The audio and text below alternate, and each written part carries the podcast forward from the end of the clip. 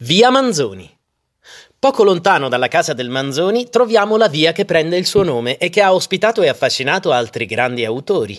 In via Manzoni, al numero 5, nacque nel 1893 Carlo Emilio Gadda, uno dei più grandi scrittori del Novecento. Autore poliedrico e raffinato, Gadda amava profondamente Milano e le dedicò un libro in particolare, La Dalgisa.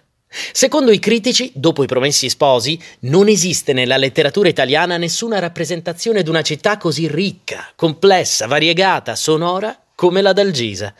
Percorrendo via Manzoni incontriamo Alberto Savinio, che chiacchiera con un amico che sembra il protagonista del romanzo di Stendhal, La certosa di Parma. E ancora, proseguendo verso l'ingresso dei giardini pubblici dove oggi c'è la statua di Indro Montanelli, ci imbattiamo in Daddo, il nobile annoiato inventato dalla scrittrice Anna Maria Ortese in Liguana.